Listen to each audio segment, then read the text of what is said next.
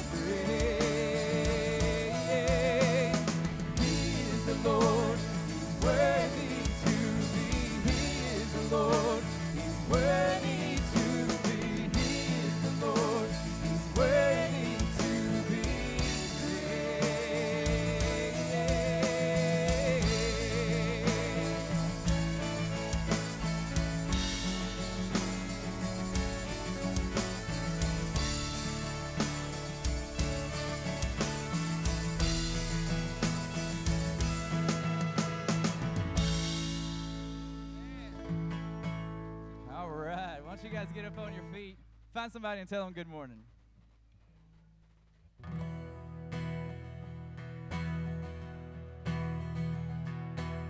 When darkness speaks a louder word than the truth that we have heard, we will fight to believe and remember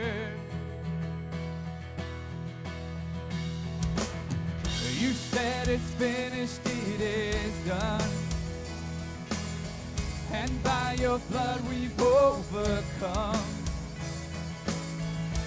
We will ever trust in you and remember.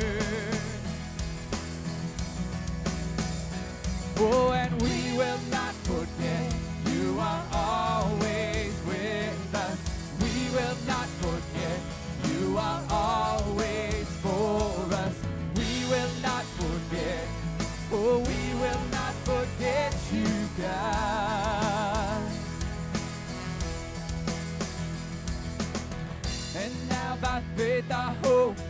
sure.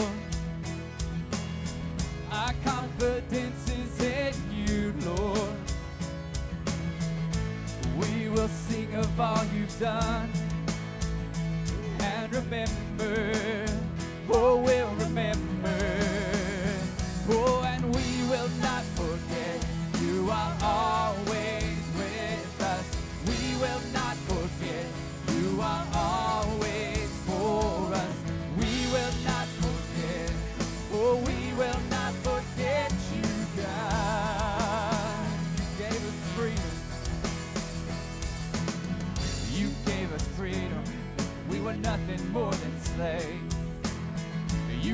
your promise and delivered us from shame. You split the waters and your mercy was displayed. We remember, oh, we remember. You came to rescue, we were lost and gone astray. You died our death, our sin was buried in the grave. You rose to life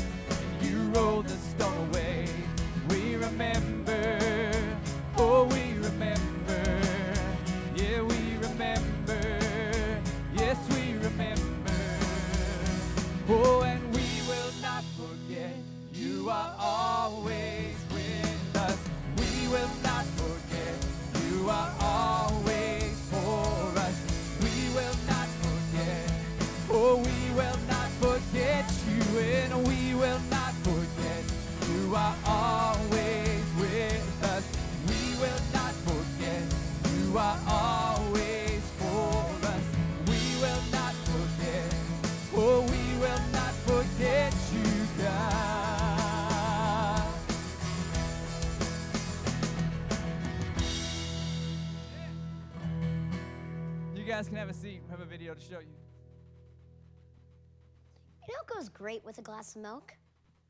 Packing an Operation Christmas Child shoebox. Okay, let's be honest. Packing an Operation Christmas Child shoebox can go great with anything. It's so that other kids can learn about Jesus. Praise the Lord.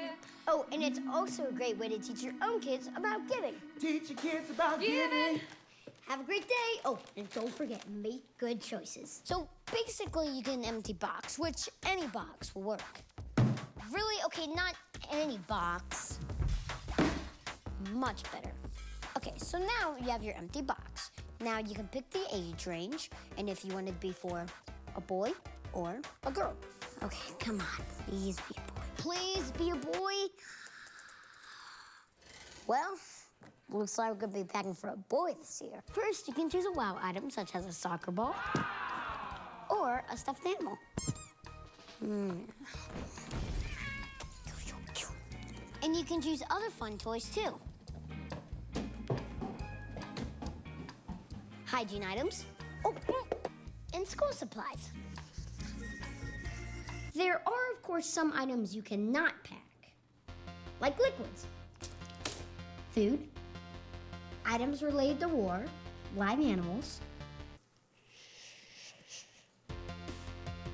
And don't even think about packing chocolate because it melts. No candy and no toothpaste. When your gift is finished, you can write a letter and include a photo.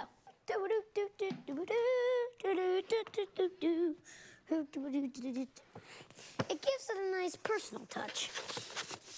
When your box is done, you can make your shipping donation online through Follow Your Box.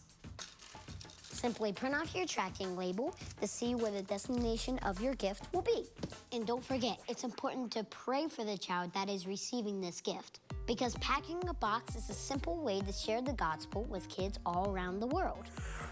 Maybe even in Mi- mid in Africa. Now that your box is done, it's time to get moving. Transport your box to a nearby drop off location near you. These will be open all across the U.S. on National Collection Week, the third week in November. Drop it off and voila, you packed a shoebox. Easy as one, two, three. See you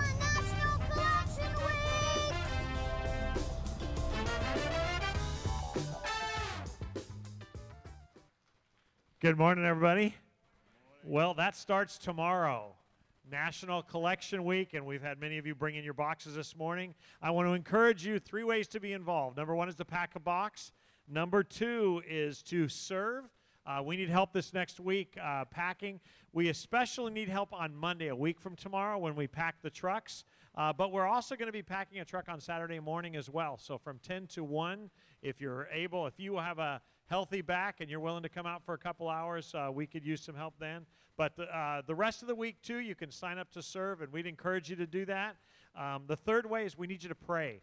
Uh, as you, some of you know, I've had the privilege to go on a, uh, Um, uh, in, in Panama, I went and we distributed boxes, and to see those kids, uh, to share the gospel with them, to see what God is doing in those churches is very, very exciting. And uh, this is a phenomenal ministry. These boxes go across the globe. I, I, think last year they even had some going to Iran. I know for sure Iraq, places that otherwise you could not go. So please be involved in that. There's information in the worship guide about that. So um, uh, lots of stuff this morning to announce. So if you would open your worship guide, while you're opening them, I want to welcome you. If you are visiting Carpenter's Way, I know we have some new folks here. I met some of you this morning. Thanks for being here today. I know some of you are watching from deer stands all across East Texas. And uh, we want to thank you for your commitment to watching. This is sure to help you kill a deer. But uh, um, one and um, couple couple things I want to highlight. Oh, if you're visiting with us, uh, as soon as the service is over, Julie and I will be up here, and we'd love to shake your hand and answer any questions you may have. Um, so please plan on joining or coming up, and, and I, I get a chance to meet you.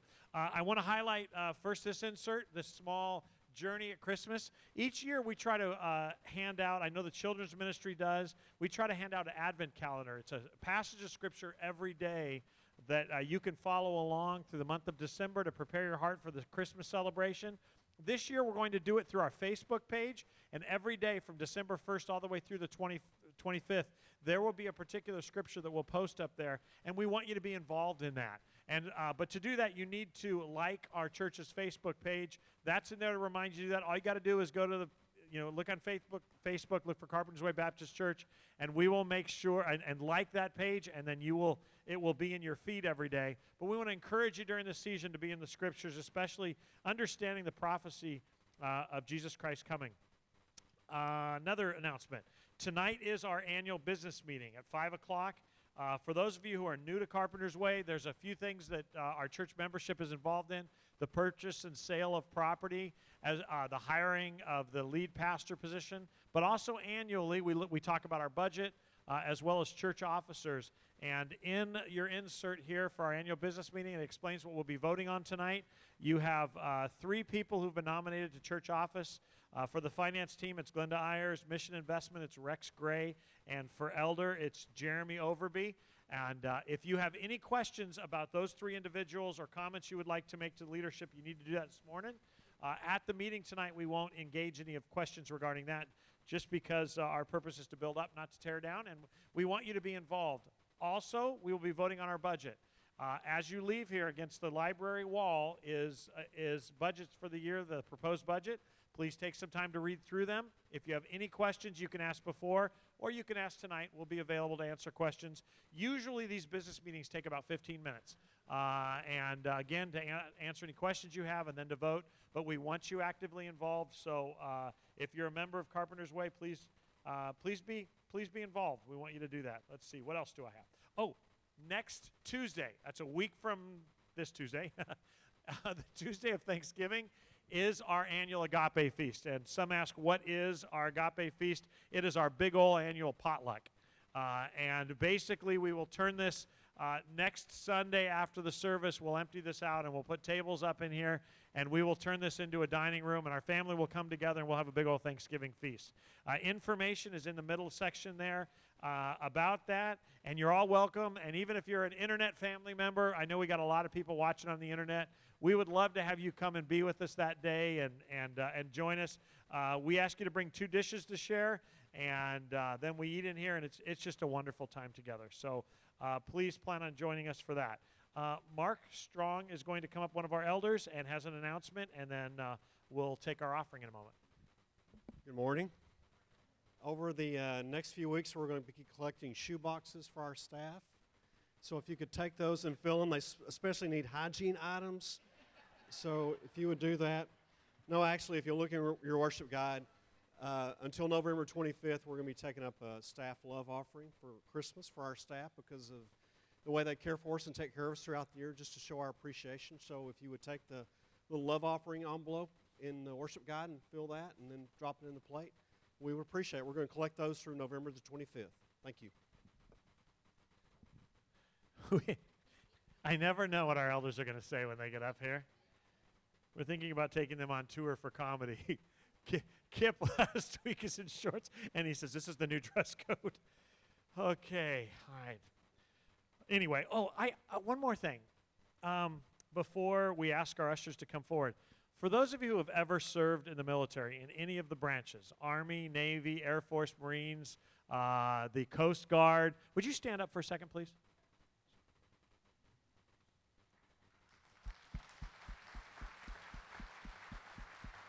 Don't sit down yet. We're going to embarrass you a little bit. I want, would everybody else stand up? Would you thank one of them, shake their hand, hug their neck, embarrass them a little bit?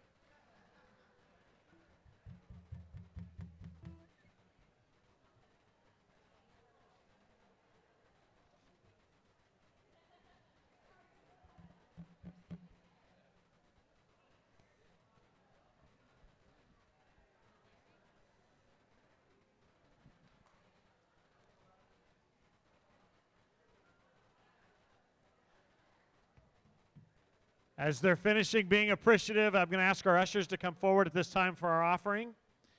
And uh, this is for, as I always tell our family, this is for those who attend here regularly. If you are visiting with us this morning at Carpenter's Way, we're just awfully glad that you're here. We don't want you distracted by money. I want to remind our church family that uh, this is how we support our mission work across the globe and uh, pay the budget and all. So be involved. This is part of our worship. And uh, let us uh, let's take a moment. Let's pray. Let's commit our, our service to the Lord. Let's pray. Father, thank you uh, for those who have put it on the line so that we can have this gathering this morning. Lord, thank you for those who have been willing to serve in the military. Uh, we have holidays, Lord, where we, where we take a moment to remember those who have given their lives. And this holiday is for those who have just been willing to serve in the military, those in active duty, those who have been in active duty. And we are certainly appreciative uh, Lord, even beyond those who served in the five branches of the military, there are women and men who have volunteered at USOs and, and other ways of supporting the troops. And Lord Jesus, uh, thank you that we live in a country with a volunteer army who are willing to secure our borders. Lord Jesus, I pray for our leadership as we just had an election and some of the votes are still being counted. Lord Jesus, we pray that our country would be a moral place, a just place, uh, where people, where thoughts can be exchanged in ways that respect each other. Father, where the message of salvation can be freely proclaimed. Uh, where, uh, Lord Jesus, we can be a haven of security for those who are in fear of their lives. Lord, thank you that, that we were, most of us here in this room were born here and we get to live here. Uh, Father, again, thank you for those who are willing to put their lives on the line so that we could live in freedom. And, and uh, at times, with the rhetoric on the internet and on social media, we forget that we are blessed. Um, we're in a conversation of trying to make this place better. May our rhetoric be gracious, and may our lives be filled with the fruit of the Spirit as we have those conversations. Uh, now, Father, as we turn our face away from the business of church, uh, as we turn our face back to you, it is my prayer, Lord, this morning that you would speak to us.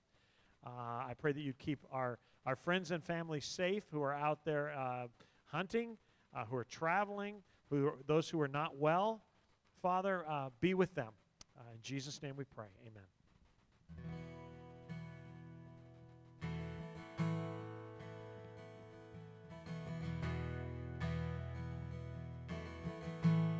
Offering plate passes, if you want to stand and worship with us, you're more than welcome.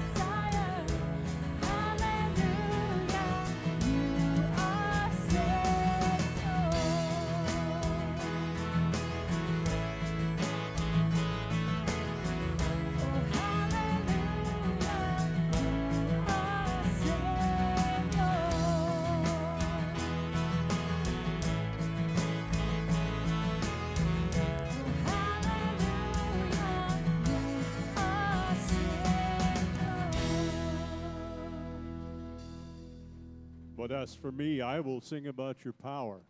Each morning I will sing with joy about your unfailing love. For you have been my refuge, a place of safety when I am in distress.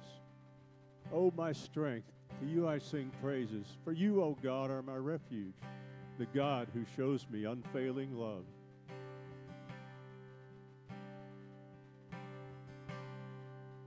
And I know what it's like to try earn His love. And I know what it's like to feel you're not enough. Running from the sin that you can't hide and the guilt you feel trying to sleep at night. He came and found me at my very worst. He gave me life that I did not deserve. And I am forgiven now by His good grace. Because of His mercy, I'll never be the same.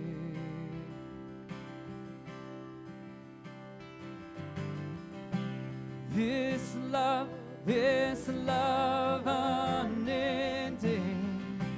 This grace, this grace amazing. My heart, my heart is singing, worthy of all of my praise. Yes, you are worthy of all of my praise. His love is perfect and it's so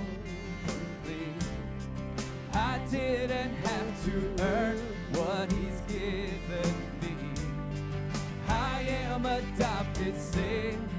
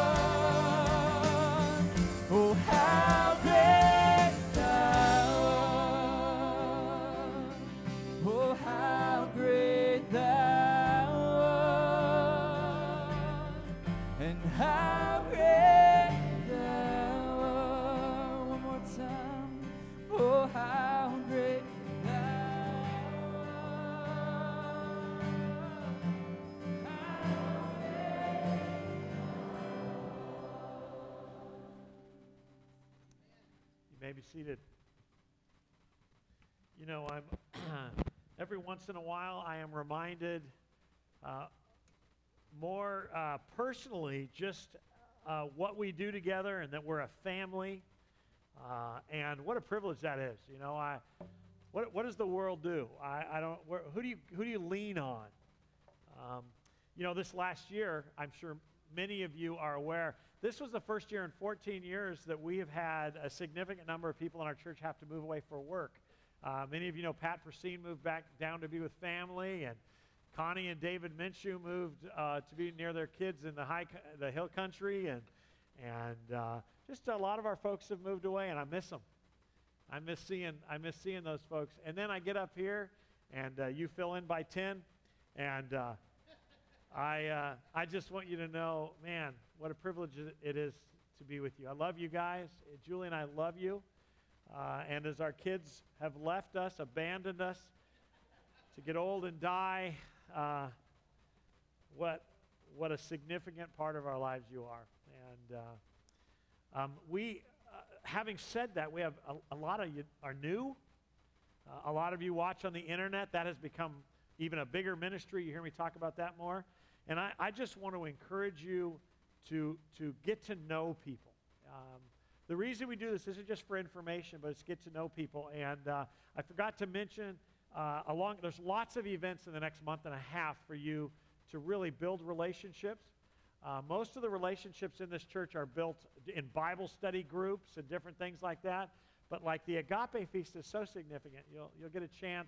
And it isn't a, it isn't a spiritual service. It's just, it's actually sin. It's gluttony. It's just, uh, uh, it's enjoying each other. It's laughing a little bit, and that's what we're going to do. But there's also a ladies' event coming up, and there's an insert in the worship guide about that. If, if you're new to Carpenter's Way, consider this your invitation. We want you to be there, and they will love on you and, and introduce you around. And, and uh, we got a movie night in uh, the, the, the Sunday night before Christmas. We're going to turn our parking lot into movies, and, and it's, it's just silly.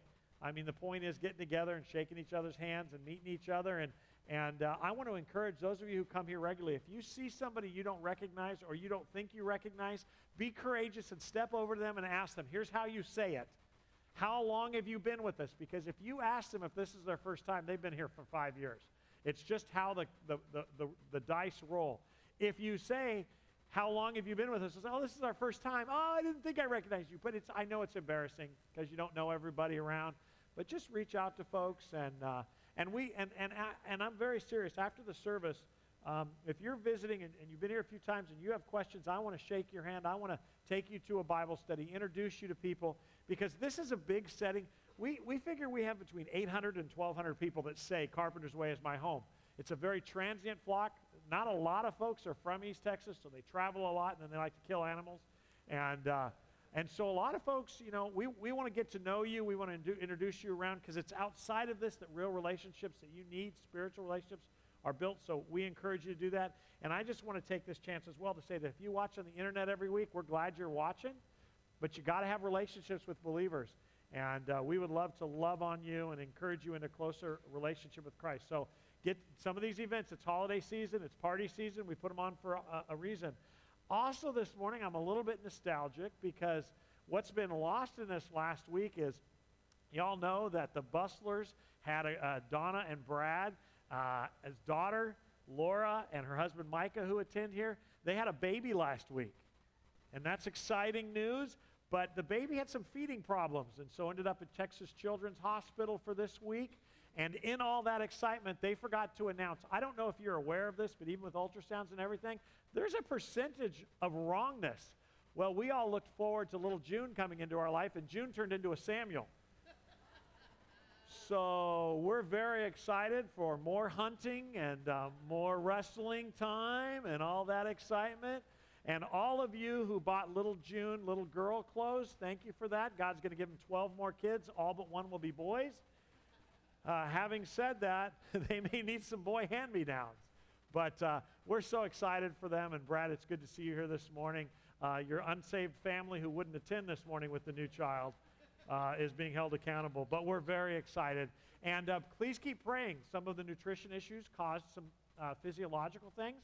So there'll be over the next year. There's going to be some more doctor's appointment at Texas Children's and uh, some things, but but no danger by way of health, and it's all good. But you know sometimes that happens, and we're thankful to the Lord for little Samuel, and uh, that's kind of meaningful to us because you know our son is Zach, but his middle name, is Samuel, and, and that's because we prayed for eight years for that little boy, and uh, it means the Lord has heard our prayer, and uh, so little Samuel is going to be great, and it will be a reminder of God's faithfulness. But uh, you may need to r- raid your children's closet uh, for that child.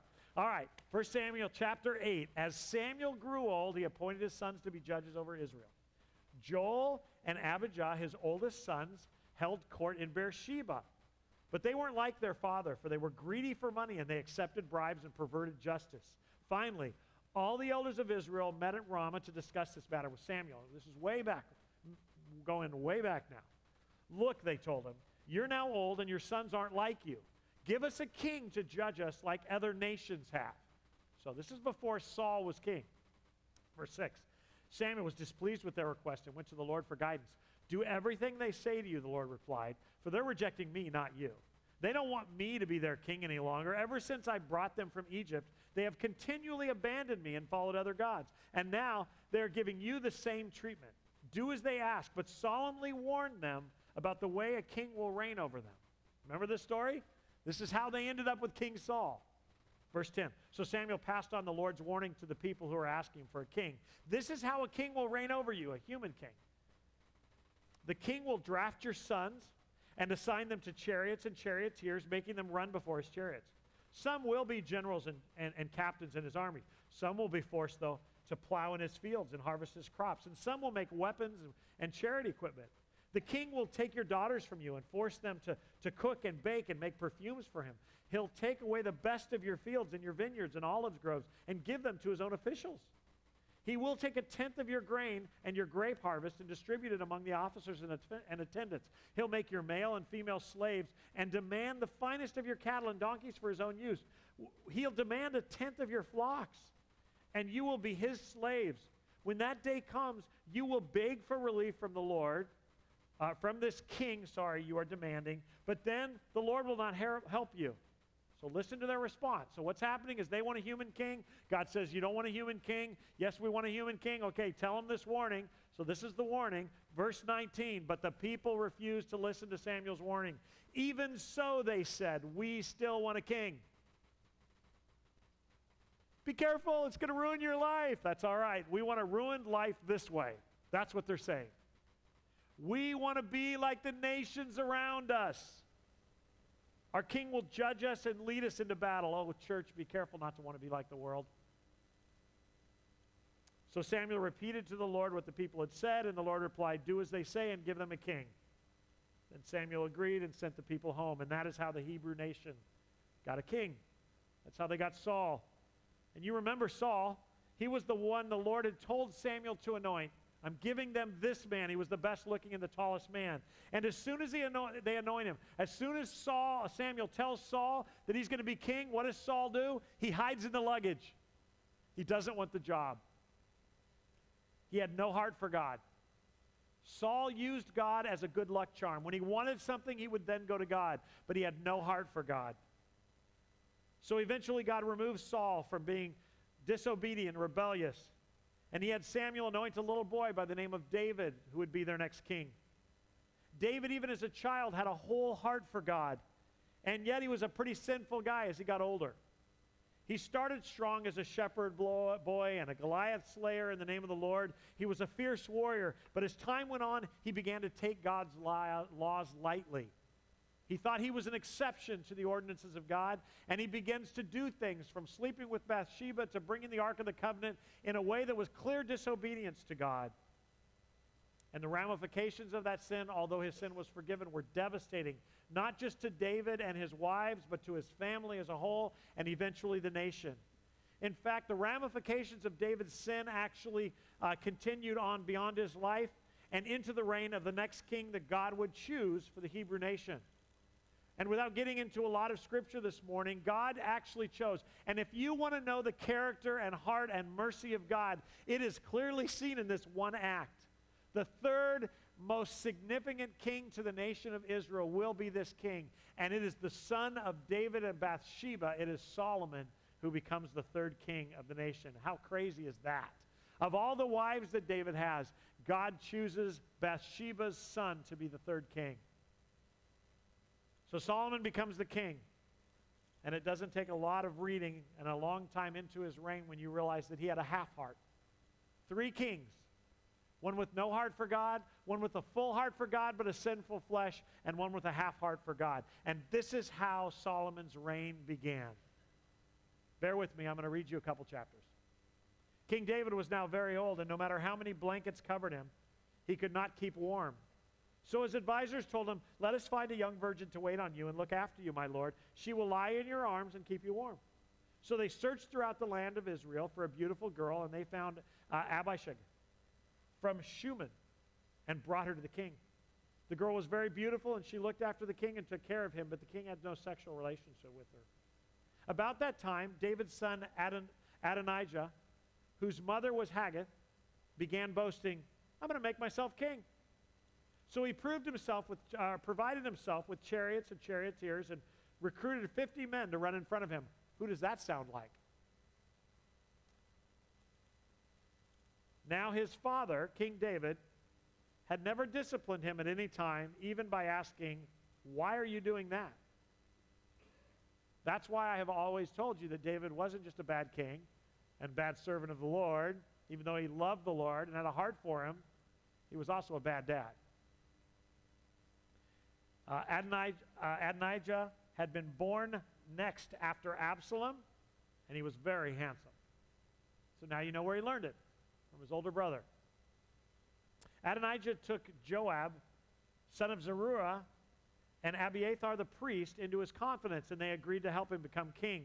You remember these two men were David's buddies. But Zadok the priest, Benaniah son of Jehonah, don't worry about the names. I can't pronounce them, and you don't need to remember them. Just get the big picture. They took uh, Nathan the prophet, Shimei, Rhea, and David's personal bodyguard refused to, uh, to support Adonijah. Adonijah sent to the stone of uh, some other place near the spring of and Rogel, where he sacrificed sheep, cattle, and fatted calf. He invited all of his brothers, the other sons of King David, and all the royal officials of Judah. But he did not invite Nathan the prophet, or Benaniah, or the king's bodyguards, or his brother Solomon.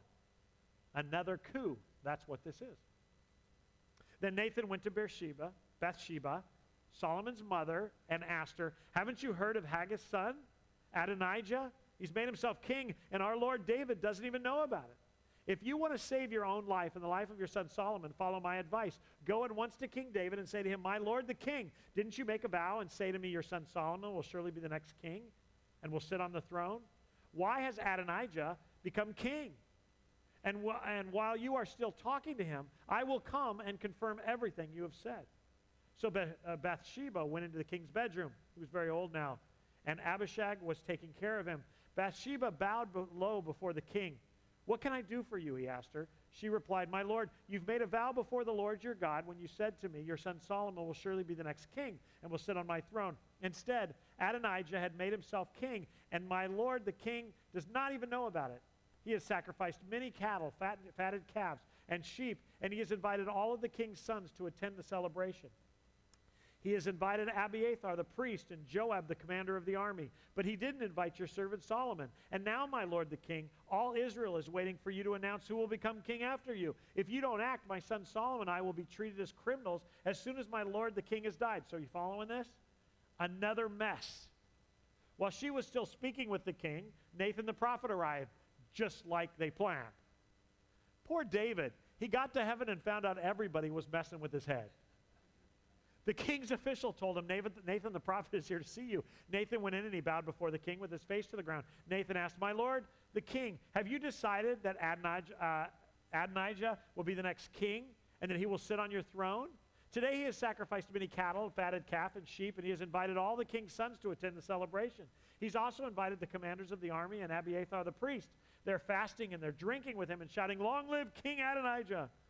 But he didn't invite me or Zadok the priest or uh, Benaniah or, or your servant Solomon. Has my lord the king really done this without letting any of his officials know who should be the next king? King David responded, Call Bathsheba. So she came back in and she stood before the king, and the king repeated his vow As surely as the Lord lives, who has rescued me from every danger, your son Solomon will be the next king and will sit on my throne this very day, just as I vowed to you before the Lord, the God of Israel. Then Bathsheba bowed down her face to the ground before the king and exclaimed, May the, my Lord, King David, live forever. Just so you know, if people say that, they obviously don't mean it or expect it to happen. Verse 32 Then King David ordered, Call Zadok the priest, Nathan the prophet, and Benaniah son of Jehoiada. When they came into the king's presence, the king said to them, Take Solomon and my officials down to the spring. Solomon is to ride on, on my own mule. That was a big deal, by the way. That said, who was coming in the power of the king? There Zadok the priest and Nathan the prophet are to anoint him king over Israel. Blow the ram's horn and shout, Long live King Solomon. Then escort him back here, and he'll sit on my throne. He will succeed me as king, for I have appointed him to be ruler over Israel and Judah. Amen, Benaniah, son of Jehoiada, replied. May the Lord, the God of, uh, of my Lord the king, decree that it happen. And may the Lord be with Solomon, and he's been with you, my Lord king. And may, uh, and may he make Solomon reign even greater than yours. So Zadok the priest, Nathan the prophet, Benaniah son of Jehoiada, and the king's bodyguard took Solomon down to the spring, and Solomon riding on the king's own mule. There Zadok the priest took the flask of olive oil and sacred from the sacred tent and anointed Solomon with oil. And they sounded the ram's horn, and all the people shouted, Long live King Solomon! And all the people followed Solomon into Jerusalem, playing flutes and shouting for joy. The celebration was so joyous and noisy that the earth shook with the sound. Adonijah and his guests heard the celebrating and shouting just as they were finishing their banquet. When Joab heard the sound of the ram's horn, he said, What's going on? Why is the city in such an uproar? And while he was still speaking, Jonathan, son of Abiathar, the priest, arrived. Come in. Adonijah said to him, For you are a good man. You must have good news for me. Not at all, Jonathan replied. For our Lord King David has just declared Solomon king. The king sent him down to the spring with Zadok, and yes, I'm ignoring the word, don't know how to pronounce it, with Zadok the priest, Nathan the prophet, and Benaniah son of Jehoiada protected the king's bodyguard. They made him ride on a king's own mule. And Zadok and Nathan have anointed him at the spring as the new king. They have just returned, and the whole city is celebrating and rejoicing. That's what all the noise is about. What's more, Solomon is now sitting on the royal throne as king. And all the royal officials have gone to David and congratulated him, saying, May your God make Solomon's fame even greater than your own, and may Solomon reign to be even greater than you. Then the king bowed his head in worship as he lay on his bed. And he said, Praise the Lord, the God of Israel, who today has chosen a successor to sit on my throne while I am still alive to see it. Then all of Adonijah's guests jumped up in panic for the banquet table, uh, from the banquet table and quickly scattered. Oh, how you lose friends quickly if your life is in danger. Adon, uh, Adonijah was afraid of Solomon, so he rushed to the sacred tent and he grabbed onto the horns at the altar. Not going to say much more about this this morning, but uh, one of the Hebrew laws was you could seek the protection of God Himself if you ran into the tent. Uh, it was a particular tent of protection, and you grabbed onto that horn. As long as you held that horn, you would be under the protection of the Lord and couldn't be tried or killed. Eventually, what would happen, though, is basically it protected you until a court could be seated and you could be heard. It wasn't an eternal thing, but that's why he grabs onto that horn. Verse, verse 51 Word soon reached Solomon that Al, uh, Adonijah had seized the horns of the altar in fear and that he was pleading, Let King Solomon swear today that he will not kill me. Solomon replied, If he proves himself to be loyal, not a hair on his head will be touched. But if he makes trouble, he'll die. So King Solomon summoned Adonijah. I'm killing his name. And they brought him down from the altar. He came and bowed respectfully before King Solomon, who dismissed him, saying, Go on home. Chapter 2. As the, uh, as the time of King David's death approached, he gave this charge to his son Solomon I am going now where everyone on earth must go someday. Take courage and be a man. These are his instructions to Solomon. We talked about this last week. Take courage. Be a man. Observe the requirements of the Lord your God and follow all his ways.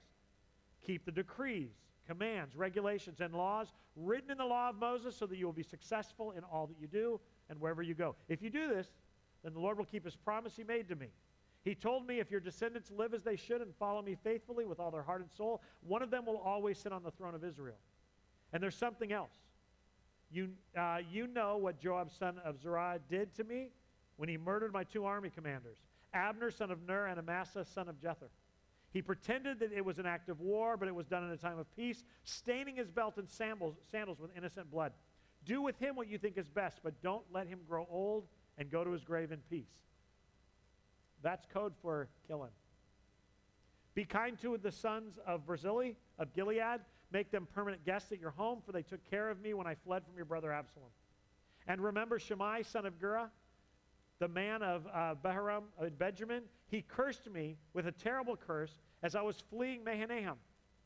When he came down to meet me at the Jordan River, I swore by the Lord that I would not kill him. But that oath doesn't make him innocent. You're a wise man, and you know how to arrange a bloody death for him. This must have been a nice death verse. Then David died and was buried with his ancestors in the city of David. David had reigned over Israel for 40 years, seven of them in Hebron and 33 in Jerusalem. Solomon became king and sat on the throne of David his father, and his kingdom was firmly established. What a mess. You think the transfer of, transference of government of the United States is complicated. This is really, really a mess. And it's a mess because the Hebrews refused to let God be their eternal king. That's ultimately why this is happening. And God gives them what they want, and they end up with no hearted Saul. And then they end up with full hearted David, but wicked David. And then they end up with half hearted Solomon. In case you missed it up to now, there is a ripple effect and a high cost of forgiven sin. And I would be amiss not to plead with you again. Yes, your sin is forgiven, but please walk with God. It will protect not just you, but your children. If we step out in the flesh like this family does, it, it, the ramifications can be for generations. It's not that they are judged for your sin, but the ramifications of our sin. It just affects our children, and this is chaos, total chaos in God's nation. And this transition of leaders could or should have been peaceful if they would have simply done life God's way. But they wanted a human king. And despite being warned by the prophet Samuel on behalf of God, they got exactly what, what he warned them would happen. Exactly. And that's what it looked like. So now we leave our study of this is what it looks like to go for the next few weeks until Christmas. I want to show you what it looked like after this. Because the end of the story is remarkable. It's, it's, it's supernatural. And it is why we celebrate Christmas. For months now, We've been looking at Ruth and Samuel's, looking at what happens when God's people obey him and trust him and what happens when they don't. When they take their life into their own hands. We've seen the decisions they have made, and we have seen blessings, and we have seen the high cost of disobedience and rebellion. This holy, called out nation, like Solomon, has a half heart for God. Even to this day, they love being the people of the Passover. They are proud of their heritage. They just don't like the Messiah too much in most cases. I want to be clear, though. In case there's some misthinking that the chaos disrupts God's eternal plan, I want to remind you of what God told David back in 2 Samuel chapter 7. This is what the Lord of heaven's armies has declared. I took you, David, from tending sheep in the pasture, and I selected you to be the leader of my people Israel. I have been with you wherever you have gone, and I have destroyed all of your enemies before you. Now I will make your name as famous as anyone who has ever lived on earth. That prophecy is still fulfilled. And I will provide a homeland for my people Israel, planting them in a secure place where they will never be disturbed. Evil nations won't oppress them as they've done in the past. Starting from the time I appointed judges to rule my people Israel, I will give you rest from all your enemies. Furthermore, the Lord declares that he will make a house for you. Pay attention here. A dynasty of kings. God is now promising this to David. This is important. I'll get to the good stuff in a moment. God makes a prophecy way back that God uh, that he would have a dynasty of kings. For when you die and are buried with your ancestors, I will raise up one of your descendants unnamed at this point, but I will raise up one of your descendants, your own offspring, and I will make his kingdom strong. He is the one who will build the house, a temple. This is in response to David saying, I want to build a temple. God says, No, I'm going to raise up another. This is that place. And I will secure his royal throne forever. I will be his father. He will be my son's. And if he sins, I will correct and discipline him with the rod like any father would do. Please note that he's not going to divorce him. He's not going to throw him out. He's not going to declare he's not his kid. But my favor will not be taken from him as I took it from Saul. That's how we know that Saul had no heart. That, to me, this answers the question that theologians love to debate. Was Saul saved? This appears that he was not. Was David saved? Yes. Was Solomon saved? This appears to say so, because he will not take his blessing, his favor from him like he did Saul. Your house and your kingdom will continue before me for all time, and your throne will be secure forever. That is a huge statement. It's one of those you read over, you don't think much, you think God's speaking in hyperbole, but that is a, that is a prophetic truth and one of the most important prophecies of Jesus' birth. I want that to sink in. God says to King David in response to his desire to build a temple, No, thank you. I've chosen one of your sons to do that. And no matter how sinful or rebellious that son is or becomes, I will be his dad and I will make his sons king, and I'm going to secure that throne in your line forever. He's obviously speaking of, of Solomon. And as God tells David that his son Solomon will build a temple, he adds, Your family, your throne, that throne, your dynasty, your children will sit on that throne forever. Guess who eventually sits on that throne? Guess. Thank you. One of you know Jesus. Jesus is a Jew. He's not an American Savior. Sorry, Mormons. Jesus is a Jew. And he's in the line of, he's in the family of David. Well, he's called a dozen times in the Gospels the son of David.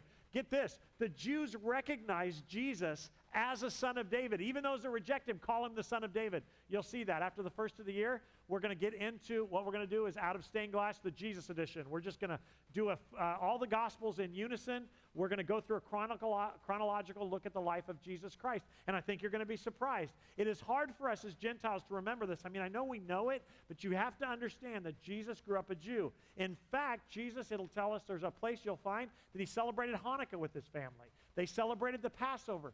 Jesus was a Jewish Messiah that reached out beyond because the promise was that I am going to bless the nations of the earth forever. And it is not coincidental that in Hebrews chapter 1 verse 8, the Father, the first member of the Trinity, talks about the Son when he says, Your, talking about Jesus, your throne, O God, endures for two and a half weeks. No, that's not what it says. Forever. So God has promised, bringing this all together, pay attention here. God has promised David that he's going to put his son on the throne, and that son is going to be the one that builds the temple. And he's going to bless that son even though he's sinful. He's going to, he's going to preserve him. And in fact, his sons, there'll be a dynasty of kings, kings. Actually, I want to say that all but one of them will be wicked. The only one that is not wicked is the one who will eventually sit on the throne of David forever, and that's Jesus Christ. Merry Christmas. If I can get you to stick with me the next four weeks, Christmas will mean more than it ever did. It, it is a huge answer to the question why doesn't God just send another flood? Why doesn't He just pick somebody else's family? Why didn't He just pick somebody else? Because He made a promise and He had a plan. And He is not even going to let their sin change that plan. More on that at Christmas. But I do need you to get this because it's where we'll end up in a few weeks. Despite their rebellion and their willful sin, the nation, the kings, the people, God will save them and us the only way possible. He will write himself into history and not only become the king of this nation, but the savior of the world. The world. For those of you who are listening to more and more evangelicals question whether or not Jesus Christ was in fact God, the name that the angel proclaimed is Emmanuel, which means what? God is with us. Why does it name him that? Because Jesus Christ was, is, and forevermore will be God with us. Once again, God had a plan. The Hebrew people flat out reject it. God didn't let that affect his plan, but it does mess up the nation. Here we go. David put Solomon on the throne.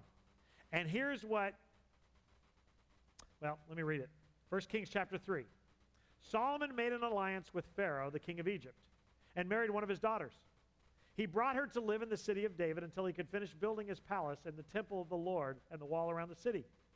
At that time, the people of Israel sacrificed their offerings in local places of worship, for a, a, a temple honoring the name of the Lord had not yet been built.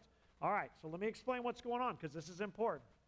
Uh, what has happened in between is Solomon has actually gone out in the first couple chapters of Kings. He goes out and does what his dad says. Uh, Joab and all these people try to rise up against him, and he kills them. Just like his dad said, I want you to take this guy out and this guy out, and he does. He takes them out. People who stand up against him. Even makes peace. Remember that guy who was yelling at David as he was leaving Jerusalem after uh, his son starts to take it over?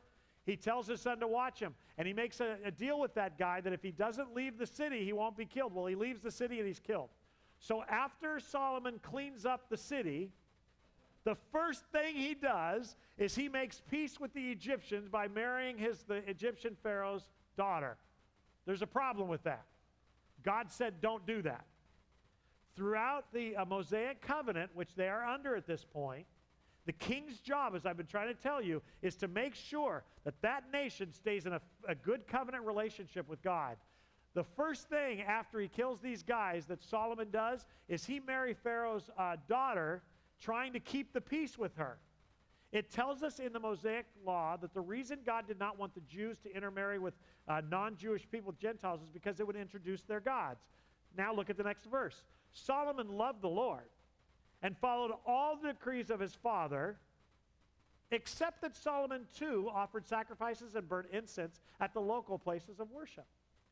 The most important of these places of worship was at Gibeon, so the king went there and he sacrificed a thousand burnt offerings. Now, Unless you study context and culture, you'll misunderstand this.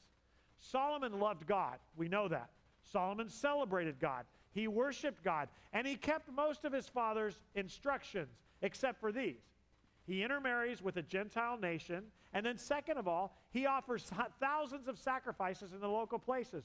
Uh, some of your versions of the Bible say the high places. That is clearly a reference to non tabernacle worship. They were instructed to only offer sacrifices of forgiveness and, uh, and um, to God in the tabernacle.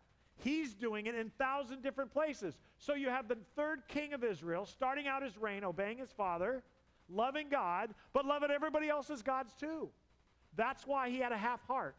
The Mosaic covenant, the Torah, the first five books of the Old Testament prohibit offering atonement sacrifices in any other place than at the tabernacle. Solomon offers thousands of these in local places. Most theologians believe that it's a Canaanite worship practice. Despite loving God, don't miss that. Despite wanting to obey his father in most things, he did not obey God. Let's Take a deep breath. So look what God does. That night, the Lord appeared to Solomon in a dream, verse 5. And God said, What do you want? Ask. I'll give it to you, Solomon. Solomon replied, You showed great and faithful love to your servant, my father David, because he was honest and true and faithful to you.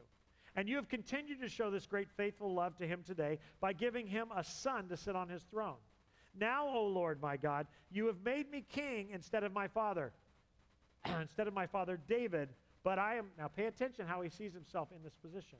I am like a little child who doesn't know his way around. And here I am in the midst of your own chosen people, a nation so great and numerous they can't be counted. Give me an understanding heart so that I can govern your people well and know the difference between right and wrong. For who by himself is able to govern this great people of yours? Now, in Sunday school, and you all know this because this is one of the famous stories about Solomon. In Sunday school, and as we're growing up and in Bible classes, we're always taught the happy stuff. We don't look at the rough stuff. So when you think of Solomon, you obviously think of the wisest man ever lived. And in fact, we all, probably most of you know, that not only because of he asked for wisdom, God gave him great wealth and property and land as well. Having said that, I remember being in Sunday school and being taught that the reason God gave him wisdom is because of all the things that Solomon could ask for, out of re- reverence and respect for the Lord, he actually asked for wisdom. And what a great thing. And then the Sunday school lesson in, uh, usually ended with something like make sure that what you ask of the Lord has eternal value and not temporary value. A great Sunday school lesson, but the problem is that that's not why he asked for wisdom. Solomon does not have a whole heart for God. Solomon isn't going, Thank you for everything. In fact, you'll notice that when he praises God for being on the throne, he praises God for his faithfulness to his dad, not to himself. He says that it's because of his dad's faithfulness. And so when he praises God for giving him his throne, he's actually not even talking about his own commitment to him. He's already neck deep in sin. And you're going to see next week just how much deeper in sin he gets. He's feeding his flesh. But when God comes to him and says, Why don't you ask anything from me? He is freaking out over his responsibilities. I believe that Solomon looks at that nation and says, I am going to be such a bad king. I'm not going to be able to do this. I, am like a child who has no idea how to lead. And look at all these people. Look at the responsibility. And yet, the Lord, knowing full well that He's asking for this out of self preservation and help, and by the way, some of you right now who are theologians or theologically minded are wondering how can you make that jump? Because I want to remind you that Saul also was over his head, but Saul went deep. What he did was a PR campaign. What he did was kill people. He acted in his flesh to go out there and take care of things. Solomon actually asked God, knowing that God was the only one who could give him what he needed. Verse 10 of 1 Kings chapter 3. The Lord was pleased that Solomon asked for wisdom, so God replied, Because you have asked for wisdom in governing my people with justice, and have not asked for a long life or well or death of your enemies, I will give you what you ask for. I will give you a wise and understanding heart, such as no one has ever had or will ever have. And I will be with you, and I, or I will also give you what you have asked for, uh, what you didn't ask for, sorry, riches and fame. No other king in all the world will be compared to you for the rest of your life. And if you follow me and obey all my decrees and my commands as your father, David did, I will give you a long life. Then Solomon woke up and realized it had been a dream. He returned to Jerusalem and stood before the ark of the Lord's covenant, where he sacrificed burnt offerings and peace offerings. Then he invited all of his officials to this great banquet. All right? We're about to turn the channel here. All of that is historical information to bring you where I want you to be this morning. I want you to understand that this is just the beginning of Solomon's reign. He's a mess and making willful bad choices in his flesh. But one thing Solomon did right is he knew where his authority came from, and he knew who reigned, and he knew when he was in desperate shape who would give him what he needed to do what God had called him to do. Just like you did. Just like you did. I take you to Ephesians chapter 2, one of my favorite New Testament passages. You have to endure it all the time when I preach. You see, once you were dead because of your disobedience and your many sins. Let's keep going. You used to live in sin. That's present tense. Live. Ongoing. You used to live in sin just like the rest of the world, obeying the devil, the commander of the powers in the unseen world. He is a spirit at work in the hearts of those who refuse to obey God. All of us used to live that way, just like Solomon. All of us. Following the passionate desires and the inclinations of our sinful ma- nature, like marrying Pharaoh's daughter you can fill in the blank for yourself. Whether you were six years old demanding that your parents give you what you want, or you were 60 years old or 16, the moment you came to Christ, you were still in process of feeding your flesh. In fact, you came to God out of desperation. By our very nature, we were subject to God's anger, just like everyone else. But God is so rich in mercy. And He loved us so much that even though we were dead because of our sins, present tense, at the moment of salvation, we forget that. While we were dead in our trespasses and sins, Scripture tells us, Christ died for us. That even though we were dead because of our sins, He gave us life when He raised Christ from the dead. It is only by God's grace you've been saved. For He raised us from the dead along with Christ and seated us with Him in the heavenly realms because we're united with Christ Jesus. So God can point to us in the future ages as examples of the incredible wealth of His grace and kindness towards us, as shown in all that He has done for us who are united with Christ Jesus, just like we can do with Solomon we look back at the nation of Israel and we can see God's grace and mercy to his plan, to his plan to redeem mankind, to send a Savior through the line of David, through the line of Judah, that is going to redeem the sin of the world. The people who don't deserve it. While Saul was still sinning, God was still working. While David was sleeping with Bathsheba, God was still working. While David was having Uriah killed, God was still working. While Solomon is marrying Pharaoh's daughter in clear disobedience to the law, God is still working. While his brothers are trying to overthrow him, God is still working. And while you and I were in sin, God was working. Verse 8 God saved us by his grace when you believed. That's when he saved you by his grace when you believed. And you can't take credit for it. It's a gift of God. Salvation isn't a reward for the good things we've done, so none of us can boast about it. Like Solomon, we were out doing our own thing, feeding the inclinations of our flesh, when we realized that one day we would stand before a just and holy God and we needed redemption. Redemption and forgiveness and grace we couldn't earn because we were still feeding our flesh. While we were yet sinners, Christ died for us. We forget that.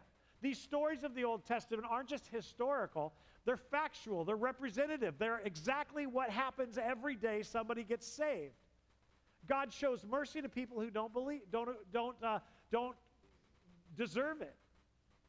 He gives half hearted people, save me, but I sure like feeding my flesh. He redeems them because of his plan. When you cried out to him in belief, that he was the only solution to your problem, just like Solomon did, knowing he was the only one that could save us from our plight, God was so rich in mercy and he loved you so much that he didn't ignore you or slap you around or send you to hell, but in actuality, he raised you to life out of your spiritual deadness. Ephesians 1 says that he has then given us every spiritual blessing available to us in Christ. In the same way that God would now give Solomon wisdom, he gave you eternal life. He gave you eternal wealth. In fact, he calls you joint heirs. We don't understand because most of us got saved not to go to hell. The fear of the Lord is clearly the beginning of wisdom, but it is the joy of the Lord that's our strength. The fact is that most of us just didn't want to go to hell, and I'm here to tell you today that when God looked at you and redeemed you, He wasn't thinking about hell, He was thinking about a relationship with you as your dad. When God was looking at Solomon marrying Pharaoh's daughter and, and doing all this stuff, offering other sacrifices, God wasn't looking at this one individual who was just flipping him off. God's looking at a guy who's in the line of David, who would then be the father of a dynasty of kings, who one time would actually give birth to the Messiah of the world, who would redeem mankind and sit on the throne forever, because that is the only way any of us would ever be saved in the first place. Stay tuned in the coming weeks. I'm going to lay this out for you, and you are going to know the history of the world. I'm going to do it. In one Sunday, I'm going to teach you the history of the world and not Monty Python's version, the real one. And if it doesn't blow your mind, we're going to have the person behind you give you a wet willy. This is great news.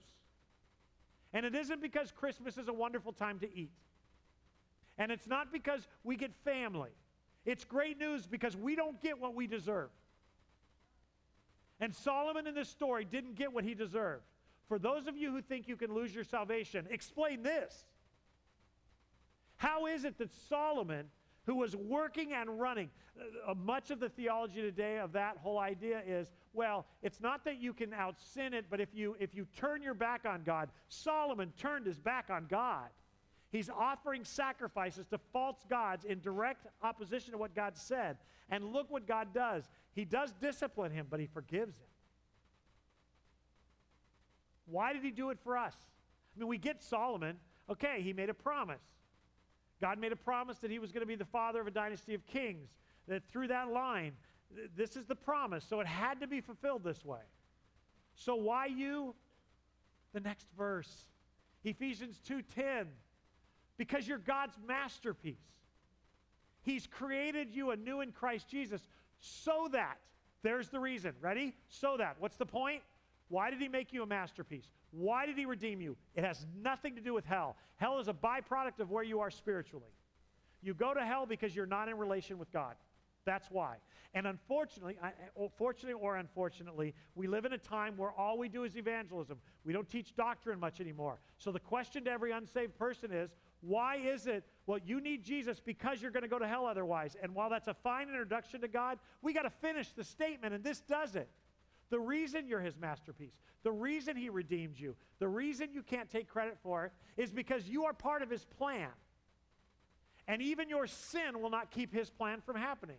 If Solomon's plan, if God's plan through Solomon is to be the father of a dynasty of kings that would eventually lead to Jehovah, God has a plan for you, and we don't know what it is, but it is a good plan, it's an eternal plan, and it is a God glorifying plan, and you're a part of it. You are His masterpiece, not because you're pretty and because God feels, Ah, that's not why you're a masterpiece. That is Hallmark Christian card lies. By masterpiece, it means tapestry. He took string and he, and he on a white cloth and he sewed you together. And he did it with the right colors and the right sewing technique for one purpose. And that is the purpose for which he has for your spiritual life.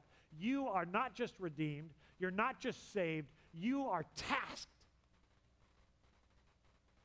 You're tasked. God has a plan for you. This story of Solomon is what it looked like back for him, but it looks exactly the same for you. And you may be sitting here this morning going, Well, I don't know what that task is. If God would let me in on it, I'll do it. Solomon didn't know his task. Solomon just thought God was being good to him because his dad was obedient. He was clueless. And I got to tell you something. We all wish we know knew what God was going to do over the next 15 days of our life. But the truth is, if we knew exactly what He was going to do, we wouldn't need to pray we wouldn't need to depend on him. We could go about our business until the scheduled appointment takes place. But God wants you every day, every moment of every day, to be prayerfully looking to Him for guidance and direction, knowing that you're His masterpiece and having no clue how He's going to use you. That is, there, there are uh, like two or three questions that through my whole ministry I've gotten over and over. one is, and I, I've told some of you this, one is, is it wrong for a Christian to be cremated after death? That's the actual most common theological question I get annually. Um, it's cheaper, I know. Um, the second one is how do I know God's plan for my life?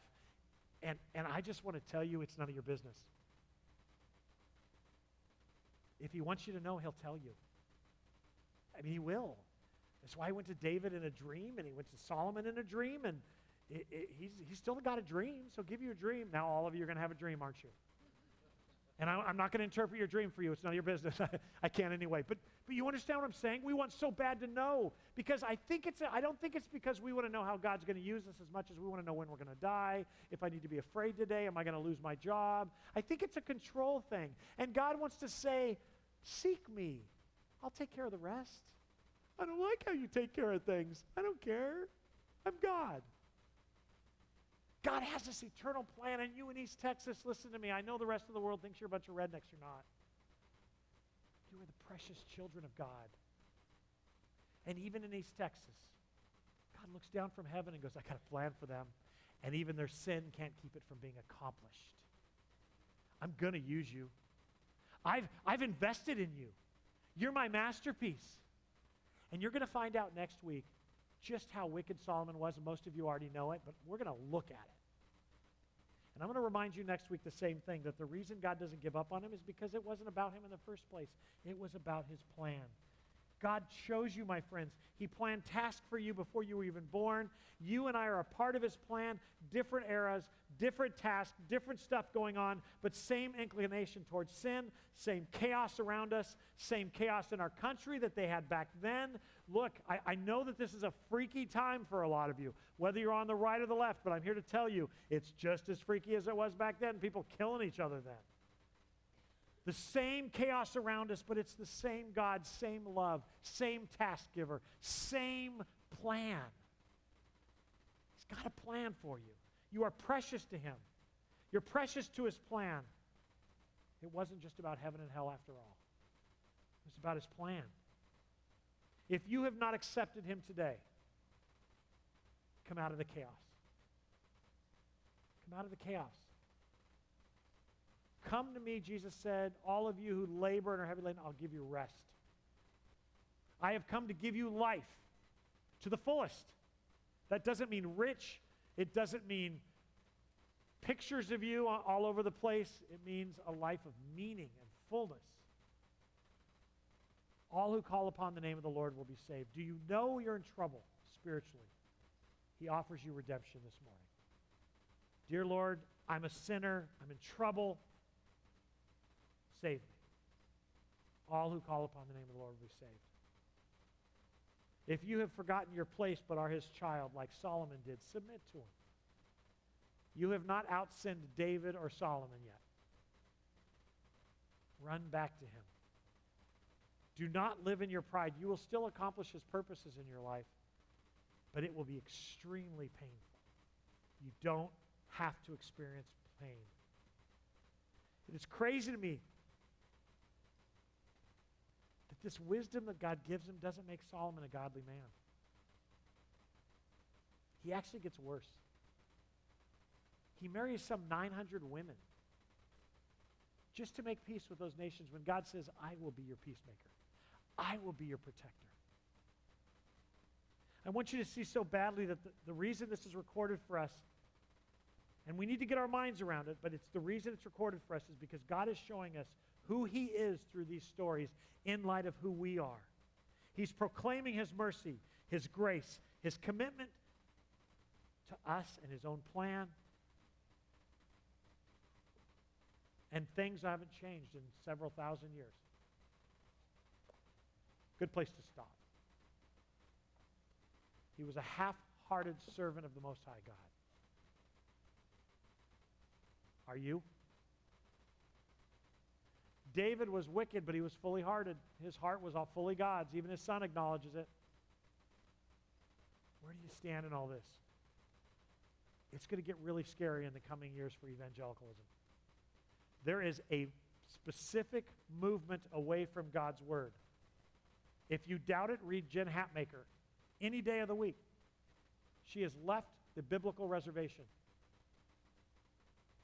Andy Stanley just came out with a book that's built on a premise of falsehood. His premise is the church in the New Testament was more effective than we are today, and may, maybe that's true, maybe it's not, but one of the premises of the book is it's because they didn't obsess over the scriptures. It's not true. Paul told Timothy to stay committed to the Word of God as he learned it from childhood. They absolutely had the Old Testament, which proclaimed the Messiah. They were in process of writing the New Testament, and it was being passed around from church to church when Paul would write a letter. The Word of God explains God. Your submission proclaims His excellencies. We aren't people just of the written word. We are people of the written word that is our plumb line to truth, that are transformed through the power of the Holy Spirit, who makes us usable to the King in life and death. The fact is that no matter where you are right now in your life, in a good place or a bad place, God is still on his throne. He's still good and he's still tasking you. How can I say that? Because when you're done with your task, you'll go home at that moment. God doesn't keep people around on earth just, just to keep them around. Your grandmother with Alzheimer's or dementia still has a purpose. Well, she's just sitting in a chair. I didn't say I understood the purpose, but God is good. He's faithful. And if he can stick with this group of people, that continually flip him the bird, he's not going to give up on us. And that's what it looked like. Let's close in prayer.